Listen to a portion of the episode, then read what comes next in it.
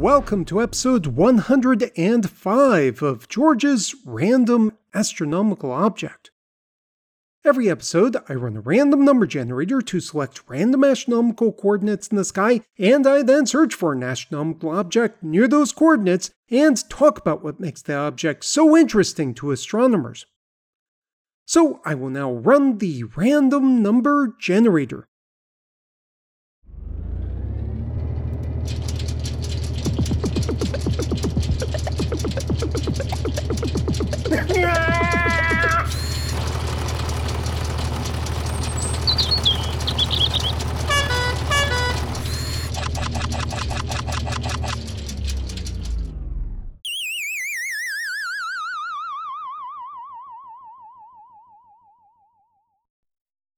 And the random number generator has returned the coordinates of nineteen hours, twenty-nine minutes, fifty-nine point zero seconds right ascension, and negative seventeen degrees, forty minutes, forty-one seconds declination.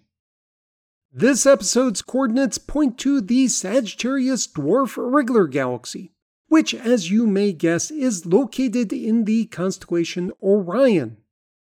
Just kidding, it's located in the constellation Sagittarius. This galaxy was discovered the old-fashioned way, by people staring really, really hard at photographic plates.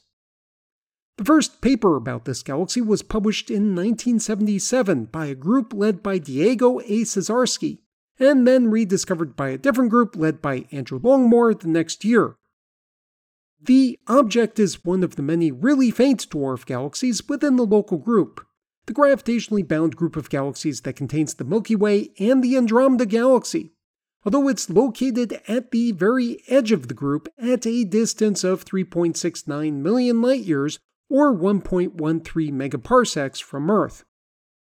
Because the galaxy is both very small and very low in density, it basically looks like a collection of really faint stars spread over a region with a diameter around six times smaller than the diameter of the Moon. What I personally found very interesting about the Sagittarius Dwarf Irregular Galaxy is that it is forming stars at a very slow rate. The rate of star formation is typically described as the mass of gas, in terms of the mass of the Sun, per year that is converted into stars. Although keep in mind that the stars take hundreds or thousands of millions of years to form, and also keep in mind that when stars form, they come in a variety of sizes, ranging from red dwarfs, about zero point zero eight times the mass of the Sun, to big blue stars, about sixty times the mass of the Sun. So, for example, the star formation rate of the Milky Way is between one point six five and one point nine solar masses per year, which doesn't mean that one or two stars suddenly form every year, but maybe one point six five to one point nine million stars form every million years.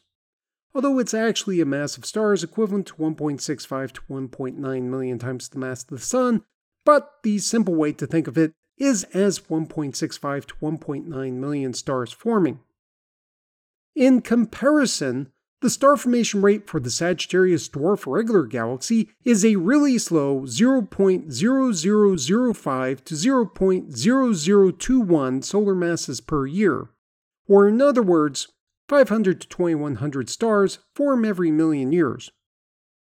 I study star formation in other galaxies, so I just want to really emphasize that this is incredibly slow. I normally expect dwarf galaxies to be forming stars much more rapidly or to be completely devoid of star formation. The fact that the Sagittarius Dwarf Irregular Galaxy just seems to be forming stars at an incredibly slow pace, and that people can even pick out the individual stars that formed in the past few million years is really mind-blowing for me. Having said that, I don't think other astronomers are as fascinated as I am by the incredibly slow star formation rate of the Sagittarius Dwarf Irregular Galaxy. Instead, I think most other astronomers are really interested in the fact that the stars in the galaxy appear to be composed almost entirely of hydrogen and helium. At first, this doesn't sound that remarkable because most people who understand a little bit of astronomy would already know that stars like the Sun are made of hydrogen gas, with that hydrogen being fused into helium in the centers of those stars. However, the spectrum of the Sun, as well as the spectra of other stars within our galaxy, show that these objects actually contain much more than just hydrogen. Depending on the star, it may be possible to see carbon, nitrogen, oxygen, sodium, calcium, or iron. And in a few stars that have been studied more in depth, like the Sun, it's possible to find a significant fraction of the rest of the periodic table. The Sun and most other stars in the Milky Way would have formed from gas ejected from supernovae and other dying stars, and those dying stars would have produced various elements heavier than helium through fusion either within their cores or when they were ejecting their outer gas layers into space, which is why the Sun and the other stars in our galaxy now contain small amounts of these heavier elements. So, in contrast to stars in the Milky Way, the stars in the Sagittarius Dwarf Irregular Galaxy would have formed from gas that contains very few heavy elements. When astronomers look at the spectra of this galaxy's stars, they see just hydrogen and helium. One person declared that this galaxy might contain the stars with the purest mixture of hydrogen and helium in the Local Group, and I think she's right. It's actually quite common to find that the stars and interstellar gas within dwarf galaxies contain fewer heavy elements than the stars and the interstellar gas in larger galaxies. I did not find any single reference that explained concisely why this is the case, but I can think of a couple of different reasons why this would happen.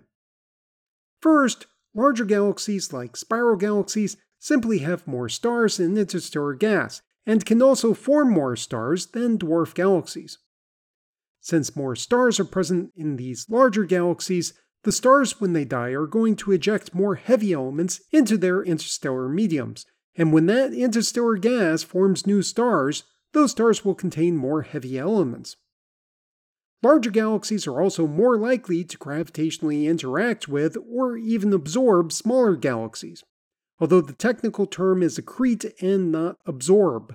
And those interactions will lead to more stars forming and more stars exploding as supernovae, thus producing more heavier elements. Additionally, when supernovae explode in larger galaxies, the ejected gas, which contains a lot of new heavy elements, will generally stay within those larger galaxies because the galaxies exert a lot of gravitational force on the gas. But when supernovae explode in dwarf galaxies with much weaker gravitational fields, the gas from the supernovae is blown out of the galaxies, so the heavy elements from the supernovae are not used to form new stars within those dwarf galaxies. So, the Sagittarius Dwarf Irregular Galaxy contains a lot of stars that are almost pure hydrogen and helium. It actually looks like the Sagittarius Dwarf Irregular Galaxy may be one of the best places not only within the Local Group, but also in the known universe, to look for these types of stars. Some of the physical processes within the stars in the Sagittarius Dwarf Irregular Galaxy are notably different from the processes that we see in the Sun and other stars in the Milky Way. Also, people who work on dwarf galaxies would tell you very excitedly that objects like the Sagittarius Dwarf Irregular Galaxy are really important to study because their stars are very similar to some of the first stars that formed when the universe was very young and contained virtually nothing but hydrogen and helium gas. After this, those people who worked on dwarf galaxies would then tell you very excitedly that it's really important to give them funding and access to telescopes so that they can continue their research. Anyhow, given how exotic the stars are in the Sagittarius Dwarf Irregular Galaxy and how relatively close it is, it will be the prime focus of many research projects in the years ahead. The location on the Earth's surface corresponding to the position of the Sagittarius Dwarf Irregular Galaxy in the sky is an area near the Rio de Desaguadero in Bolivia, about ten kilometers south of the town of Eucaliptos. The one notable thing about this river is that it is the only major river draining Lake Titicaca, which, as we all know, is a really high-altitude lake in the Andes on the border between Peru and Bolivia. The water drains into Lake Poopó, or at least in theory. A combination of climate change and excess irrigation have caused Lake Poopó to dry up in recent years, which, to use the technical term, really sucks for everyone. The website for this podcast is w w w dot random astronomical object dot com. You can visit the website to download episodes of the show, read information about the astronomical objects, view images of those astronomical objects, look up additional reference information, and send me random feedback. The audio was recorded and edited by George Bendo.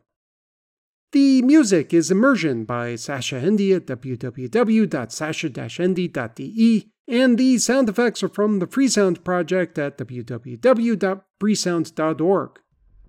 Thanks for listening.